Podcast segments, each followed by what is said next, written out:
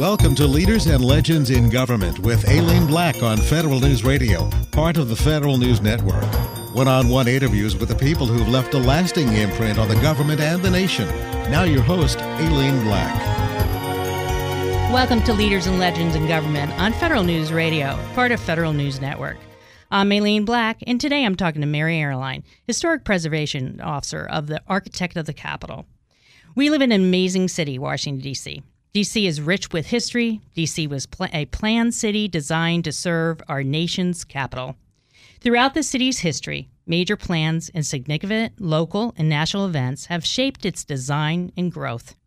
As we drive or walk down the streets of D.C., the buildings we pass have taken roles and have backstories about significant events that have shaped our city. One of the most significant buildings in our city, by far, is the U.S. Capitol. So, Mary, first, I want to thank you for joining us here on Leaders and Legends. Oh, thank you for inviting me. So, before we get started, I'd like to ask you a couple of questions about the Architect of the Capitol Office, or the AOC. What is the mission, the span of responsibility of this office? Can you give us a little background on it? Yes, of course. Our mission is three words serve, preserve, and inspire. We serve Congress, we preserve the buildings of Congress, the legislature, and, and judicial branch, and we do everything we can to inspire the people who visit us and those who work in our buildings. No, that's that's a great mission. Now you have quite a few buildings that people might not be aware would be under your purview. We have about fifteen. Oh, let's see. No, now it's about eighteen point five million square feet of building. It includes all of the House and Senate office buildings, uh, Rayburn, Longworth, Cannon, Dirksen, Hart, and Russell uh, three Library of Congress buildings the main building, Jefferson, Adams, and Madison, Ooh, and the Botanic Garden. And we also uh, uh, manage the facilities for the Supreme Court. They have two buildings, and then, of course, there's the center building, the Capitol. That's a big job. Right. So, what is your role at the Architect of the Capitol? Well, as Historic Preservation Officer, it's um, really my responsibility to try to protect our, our what we call cultural our, uh, heritage assets. Um, most of the world speaks of them as historic resources, but the term that we use at AOC is heritage asset. And it's my job to try to keep them, as I say, intact, not and available for future generations, not for 100 years, but 500 years or longer. Uh, it's important that uh, future generations see the same thing that we see. So, how did you get into historic preservation? Uh, by accident. Uh, by uh, it, it, was a it was a lot of things converging at the same time. Um, I was in architecture school a long time ago. My studio professors were, I would say, a fairly ab- ab- abusive. um, but my architectural history professors were very encouraging and supportive and really pushed me into a preservation architecture, which was very new then. This was a long time ago. Uh, the National Historic Preservation Act was was uh, uh, put into law in 1966. I graduated from architecture school in 1973, so preservation was was a new thing. You know, there have been a lot of people like DAR and the women at Mount Vernon who've been preserving our heritage for a long time, but as a as a general social sort of I, don't know what to call it, uh, you know, uh, focus, preservation was very new then. Hmm. Well, I'm, I'm glad it exists. My, as you know, my husband is an architect and historic preservationist, and uh, that is um, important to preserve our history for future generations. I think so. So you had your own f- firm, Mary, in the DC area. It was award-winning uh, firm that uh, you know has met, left its mark on so many buildings downtown DC, where you preserved the significant parts of buildings or full buildings. Um, so, h- why did you choose to close down your firm and join the Architect of the Capitol?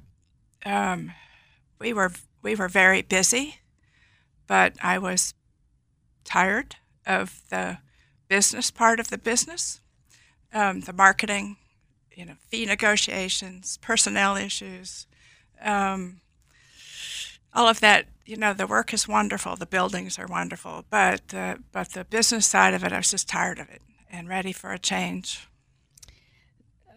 You're listening to Leaders and Legends in Government on Federal News Radio, part of Federal News Network. Our guest today is Mary Oehrlein Historic Preservation Officer um, of the Architect of the Capitol Office. Um, Mary, can you tell me about the inventory of buildings that AOC supports from a historical significance? You named all the buildings, but what ones are historical? Oh, nearly all of them. Uh, it's easier to name the facilities that aren't. Um, we have uh, library storage facilities at Fort Meade that are not on our heritage asset list, um, and some other production storage facilities. Uh, there are buildings even at our power plant that are considered our heritage assets because they were the initial boiler plant and refrigeration plant buildings that were built to support uh, heating for our for our properties. Wow.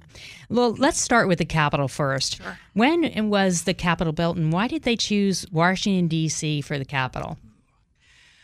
Well, the choice of Washington was a little contentious, and it took several years for that decision to be made. There was, you know, uh, plans for Philadelphia or New York, um, and it it really um, took quite a while for the decision to be made by our our then leaders that Washington was the right place. And the decision was made because it was pr- primarily because it was um, sort of in the center of what then was the United States, but also because it would be a new city. It wouldn't be tied to to an existing city. Uh, the Capitol building uh, was designed by competition. The initial competitors, uh, none of the designs were anything that Washington liked, President Washington liked. So um, they continued to sort of massage the the designs, and uh, then there was an, a, a new design that came. It was late to the competition, but it was something that uh, President Washington really liked, designed by um, William Thornton, and it's pretty much what the center of the Capitol looks like now.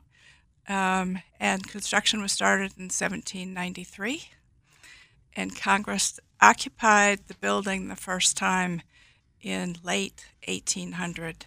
So in seven years, they were able to build only a fall, very small part of what is now the Capitol. So there was, um, uh, it wasn't built until Jefferson uh, was uh, uh in an office. So, you know, th- there was probably several designs, uh, any that are significant that actually would, you know, catch your eye or was comical or Oh, of the of the original competition designs. Yeah. Mm-hmm.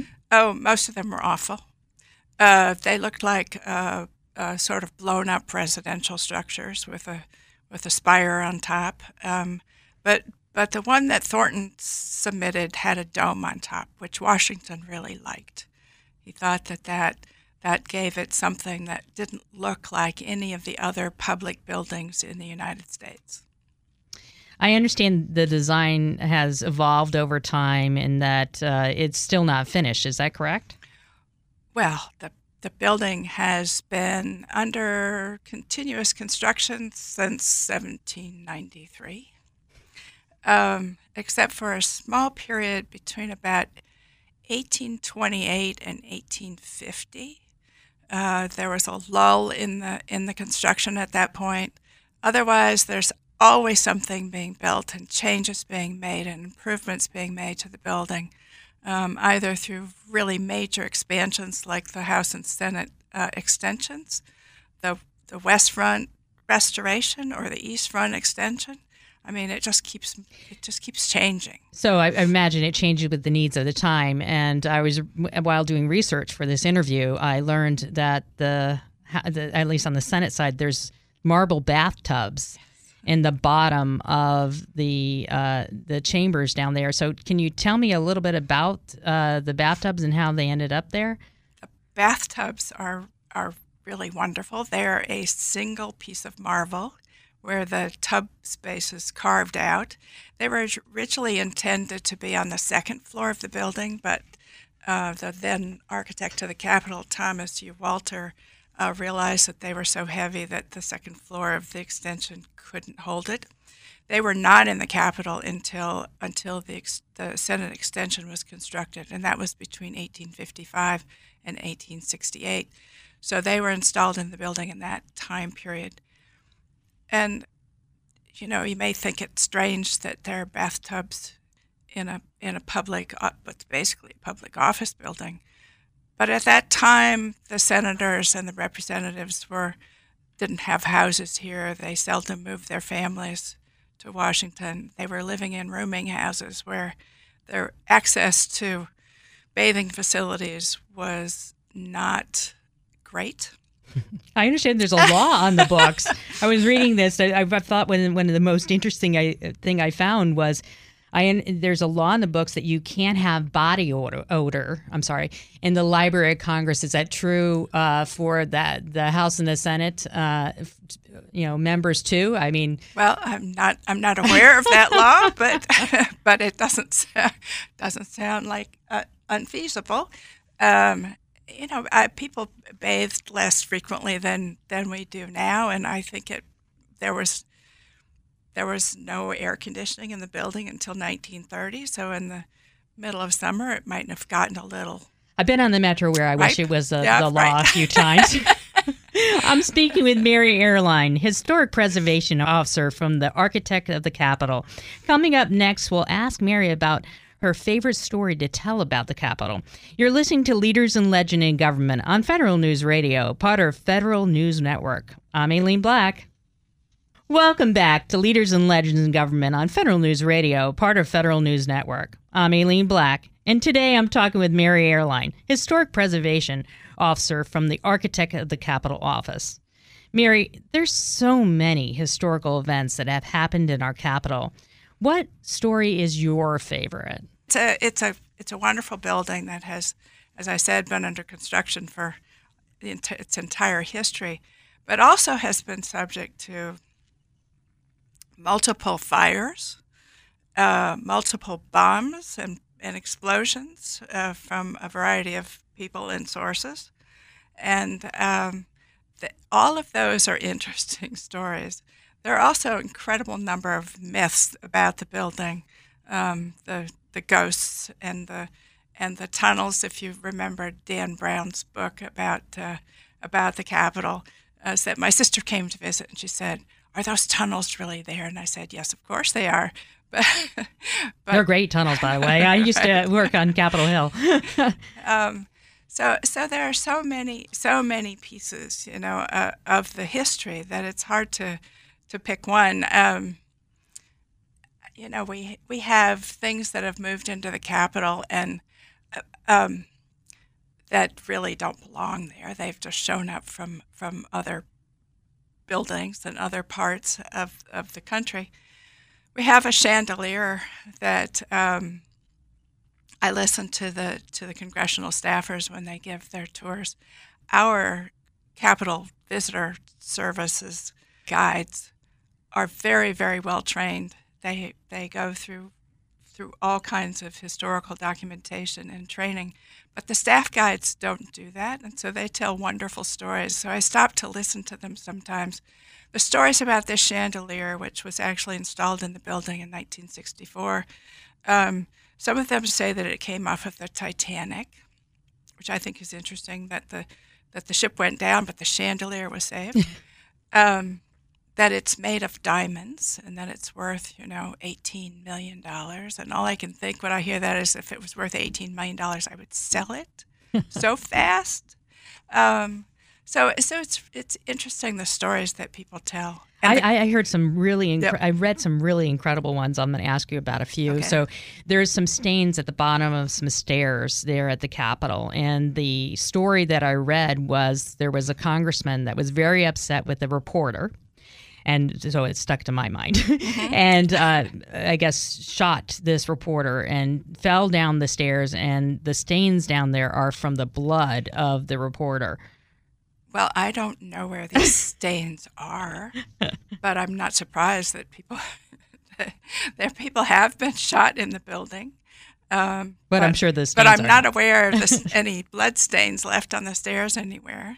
And there's uh, uh, footprints of cats, ah, and uh, cat. you know, basically, I'm sure everybody uh, who has done any uh, research of the Capitol, especially around Halloween, there's the ghost cat. Ghost cat. Um, I don't think there are any cats in the building now, but when this concrete floor was installed, it was after an explosion in the building. 1898, there was a there was a gas explosion in the building, which tore up the floors in this particular area of the Capitol, and so they very quickly um, re- repaired the areas because it's right in the middle of a corridor, um, and they poured concrete floors, which are still there. Mm-hmm. And so I guess at some point when the concrete floor, the concrete was still wet, this a cat walked through and you can see the paw prints which I find am- amazing. And again, this is, staff tour stories. I see people down on their hands and knees looking for these cat paws in the concrete, and it's like the, the, the building is so beautiful and it's these so are the, beautiful. and these are the things that people take away. let's go back to the beautiful part. Um, you're listening to leaders and legends in government and federal news radio part of federal news network. And our guest today is Mary Oehrlein historic preservation officer from the architect of the capitol. So let's talk about some of the most beautiful areas of the capitol. So where and what is the capitol rotunda? Well, the rotunda is the center of the capitol it's the it's the largest, tallest, most ceremonial space in the building, and really is intended and used as a ceremonial space.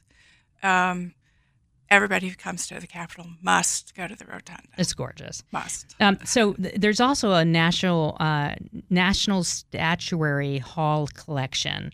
Uh, tell me about that. Well, Statuary Hall is the original House uh, chamber uh, which was a was uh, abandoned when the new chamber was built in, in 1860 or thereabouts. They moved into it about 63. And, and it was then used as a warehouse, storage, whatever. It was a collection of.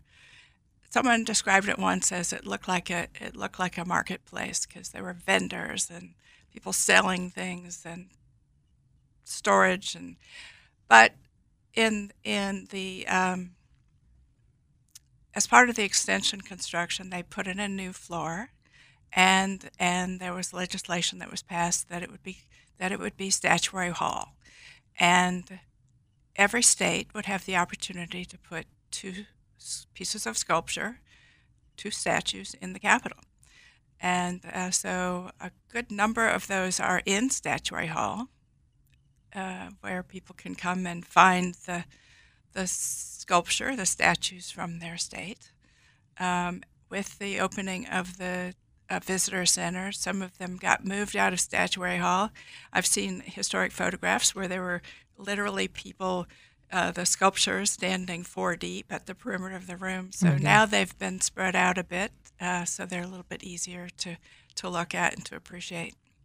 There's some. Uh, is there any significant statue itself or story? I, I know that Hawaii uh, donated or, or, provided a statue that is huge.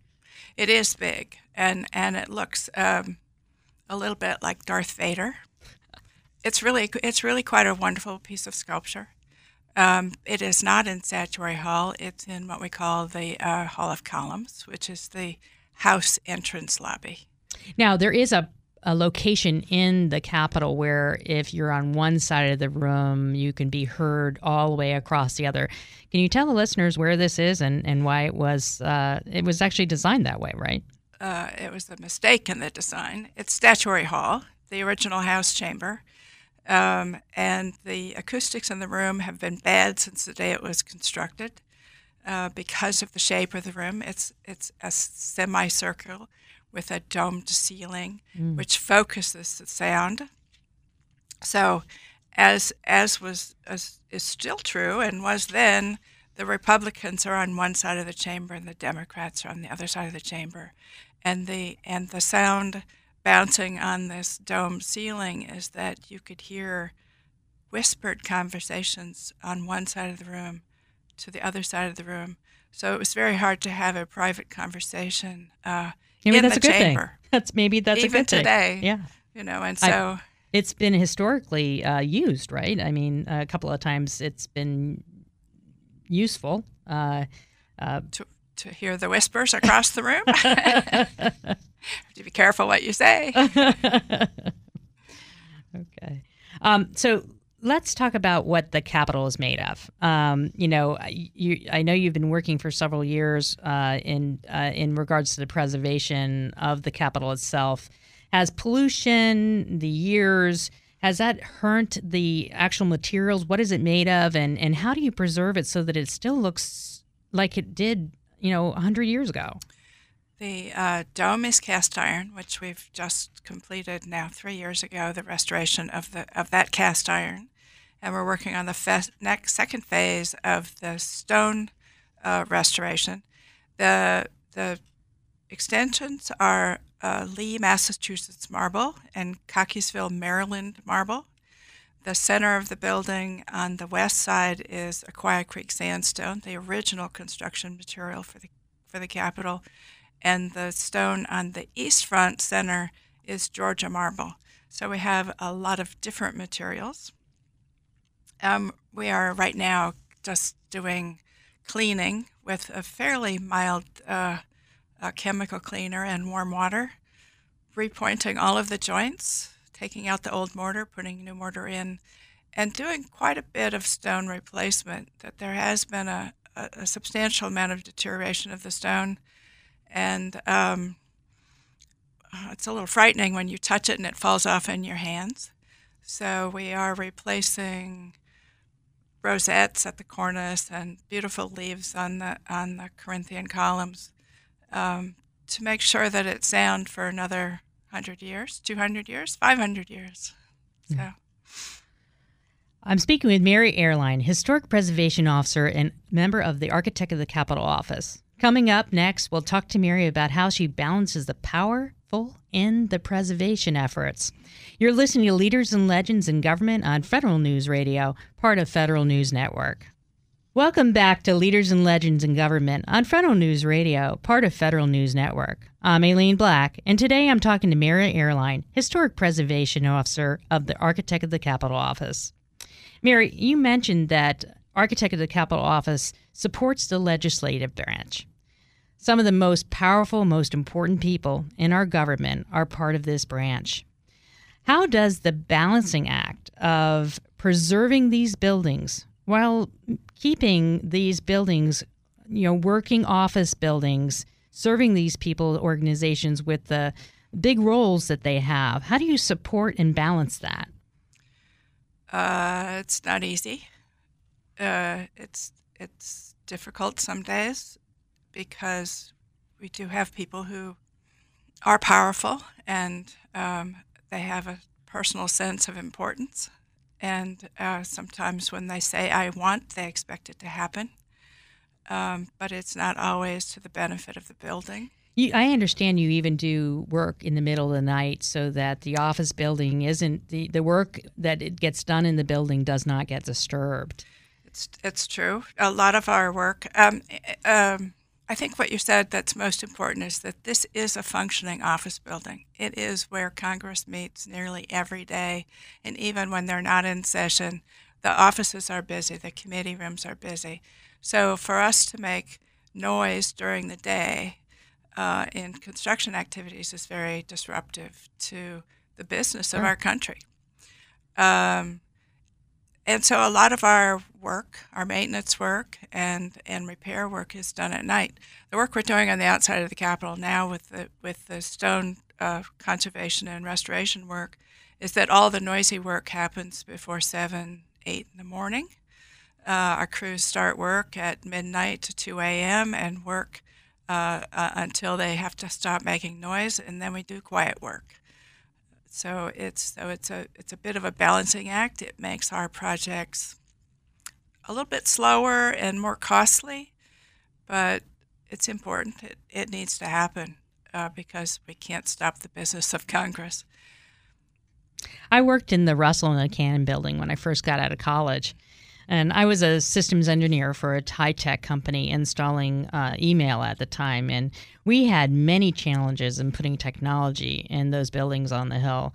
What are some of the most interesting, challenging stories with, you know, the changing needs of the occupants there, such as technology or security? The, the hardest is the technology, is that um, you know, we're very we're sitting here on radio, but we're we're very much a visual uh, oriented society. We have television, we have videos, and people want the cameras and the lights and the sound systems to support that, which in some of our spaces is really difficult to install without doing serious and permanent uh, uh, damage or alteration to the historic spaces.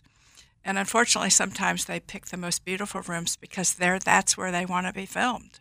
Um, so it's a it's a balance between, um, you know, making sure that that beautiful space remains beautiful and trying to accommodate the needs for our current technology. Same with security. Security uh, increases all the time, and um, we have we have security everywhere. Uh, I remember when you used to be able to drive up right up underneath the Capitol and drop somebody off. Can't do that anymore. no, afraid not. You can barely get in the buildings. Um, so, so it's again accommodating the needs of the U.S. Capitol Police for cameras and wiring and and again lighting is that they they need to be able to see who's around the building and who's approaching them and at, at night and so so we continue to to work with them to accommodate hmm, what they need to do their job to protect Congress. You're listening to Leaders and Legends in Government on Federal News Radio, part of Federal News Network, and our guest today is Mary Oehrlein, Historic Preservation Officer of the Architect of the Capitol Office. What are some of the biggest preservation projects going on on the Capitol right now? And is there one in particular, either that you're working on now or from the past, that you're particularly proud of?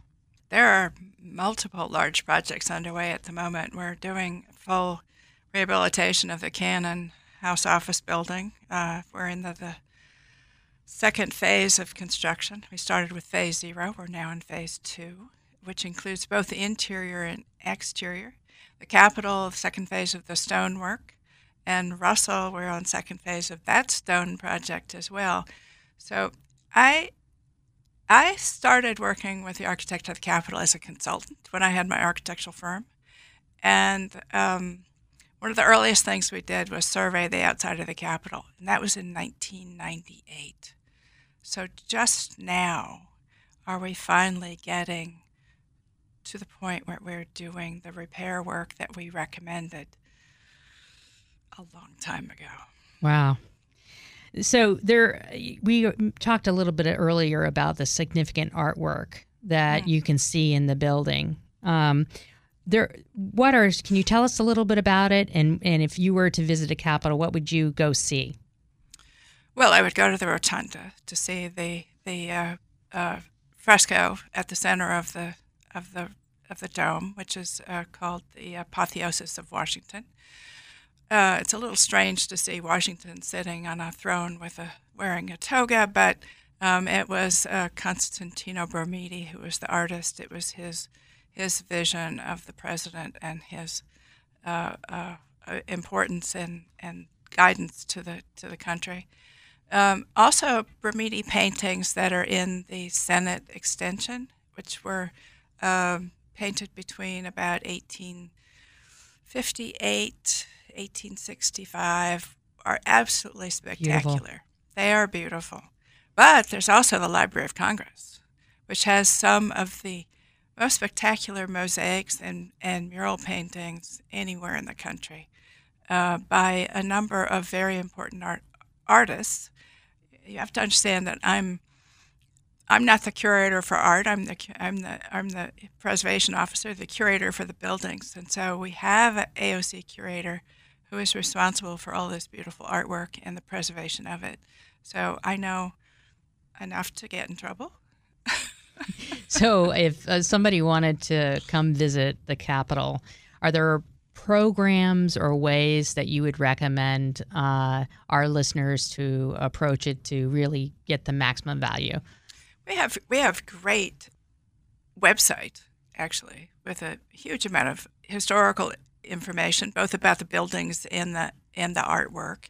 We have great brochures that that um, describe all of the sculpture in the building. If you're looking for your particular state's uh, uh, statue, it will tell you where to find it, so that you don't have to wander around. But it's good to wander around.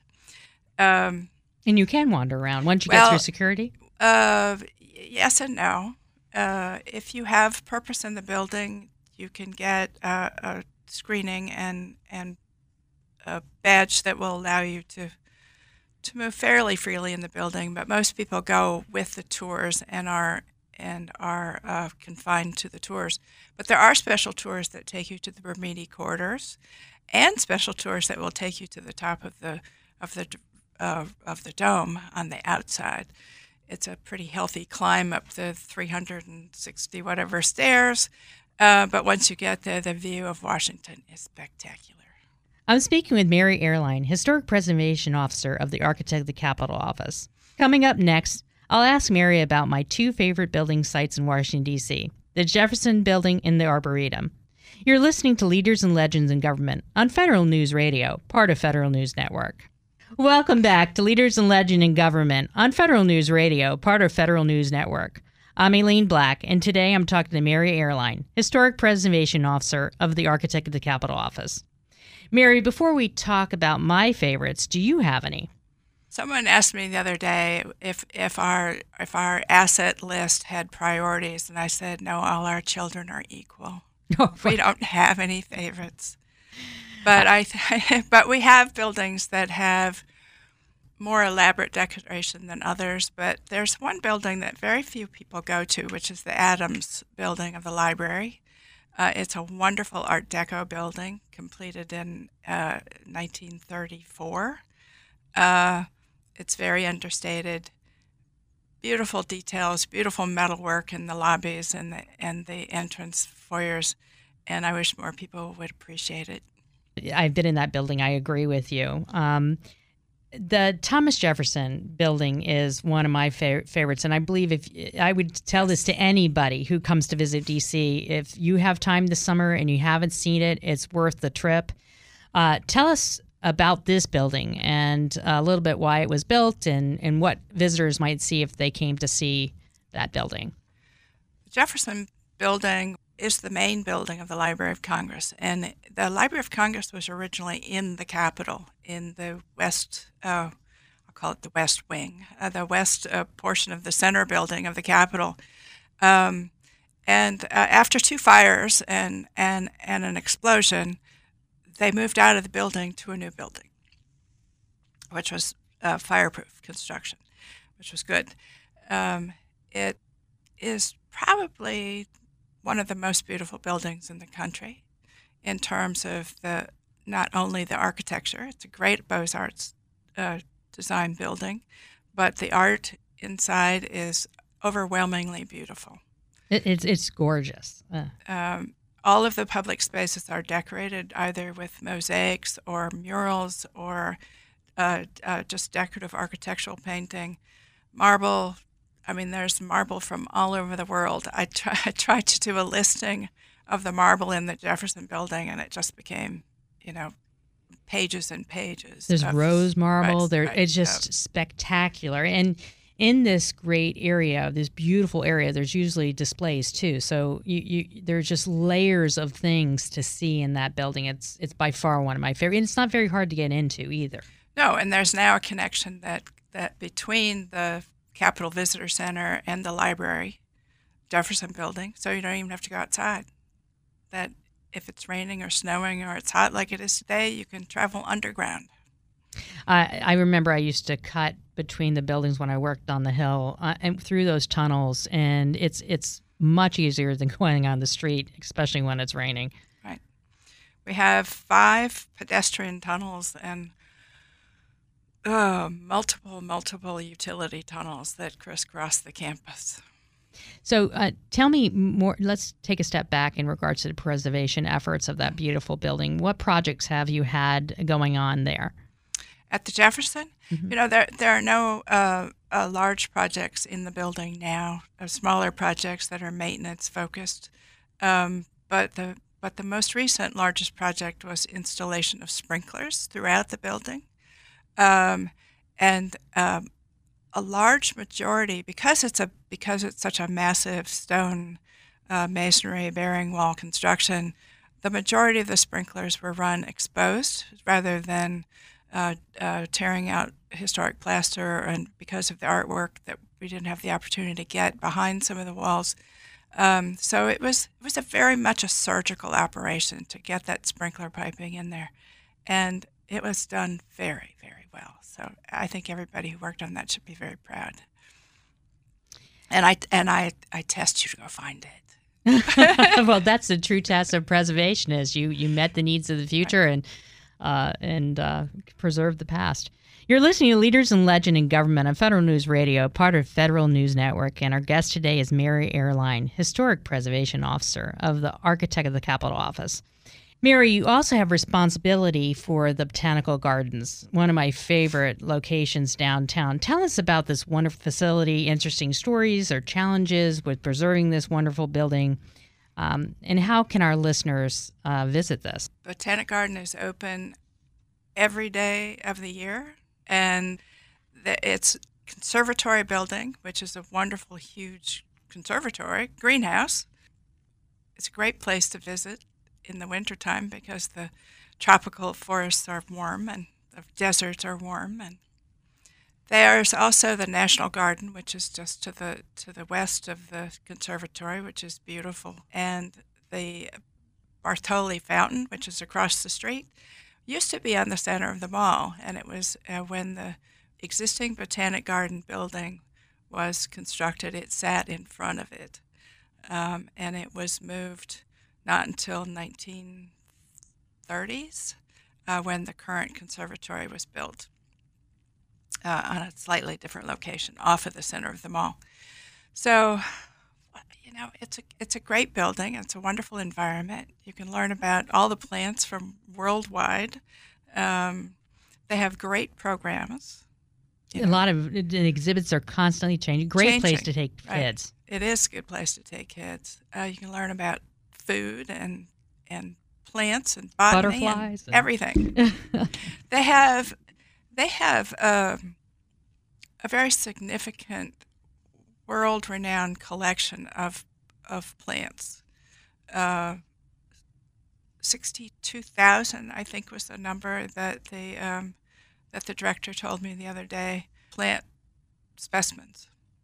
The the actual building itself is just fantastic. How do you preserve such a ornate structure like that with the, you know, pollution and the weather conditions? Well, we've just finished restoration of the limestone on the what's called the head house is the only non-glass piece of the building. Um, cleaned, pointed, new roof. Uh, actually has a green roof, which is appropriate for the botanic garden so it's a, it's a constant maintenance. I mean, we we, you know, in that um, for years I've been pushing as a consultant and, and as the preservation officer pushing stone and metals conservation, and now I'm pushing maintenance. Is that because once you once you bring the buildings to a good state of repair and conservation, it's important to maintain them and getting funding for maintenance is much harder than getting funding for capital projects. And I, it, it requires a culture shift in your thinking. Um, but I'm pushing really hard to see that we get regular annual funding for maintenance programs for the buildings like that we've and the things that we've just restored, like the dome of the Capitol. There needs to be regular inspections and maintenance done so that it doesn't get to the level of disrepair it was in before we started work. Preserving it for our next generation. So, uh, if a listener out there uh, would like to get involved or volunteer or or provide some feedback that they think that we should uh, provide funding for these efforts or or donations for that. Is there any way that a listener can get involved? Well, we don't have any vehicle for accepting donations. I wish we did. We don't. All of our funding comes uh, through uh, Congress appropriations, but certainly you can talk to your to your Congress person and suggest that it's important that we preserve these buildings for future generations, and it's important that we continue to maintain them. So yeah, it go, saves us money go, if we spend right. a little money, right? If That's true. Maintaining is a lot less expensive than having to find the right stone and then you know re- replace it. So in a way, it's pay now, pay na- later. Uh, pay less now. That's right. or okay. more later. well, Mary, you clearly have a strong uh, passion around uh, preservation of these historic buildings, and thank you for your service and in, in deciding to do that. But um, what? How did you get into it? And if there's a listener out there that's interested in in, in becoming a historic preservationist, what would be your recommendation? Volunteer with your local preservation organization first. Um, here in Washington, we have uh, the DC Preservation League. Uh, the National Trust is also headquartered here in Washington, um, and most state uh, states out there have, uh, and cities, larger cities and towns have historic preservation organizations that do fundraising and and do uh, restoration projects on on projects and properties, and so there's there's always somebody looking for a pair of hands that can work or pocket with money in it. And uh, so I would say reach out locally first. There are great preservation programs at, at uh, our universities now that didn't exist 50 years ago. Um, so there are lots of opportunities for training and education in preservation. I, we will provide uh, the keywords and uh, the links to the websites. Uh, if visitors are interested in visiting the Capitol, the Jefferson Building, some of the facilities that we talked about today, um, we uh, will provide the links on online. You've been listening to Leaders and Legends in Government. My guest today has been Mary Oehrlein, Historic Preservation Officer of the Architect of the Capitol. Mary, first, I want to thank you for joining us today and sharing this amazing story about these buildings and a little bit about your journey. I'm Aileen Black. Thanks for listening. You've been listening to Leaders and Legends in Government with Aileen Black. Subscribe to this podcast at Apple Podcasts or Podcast One.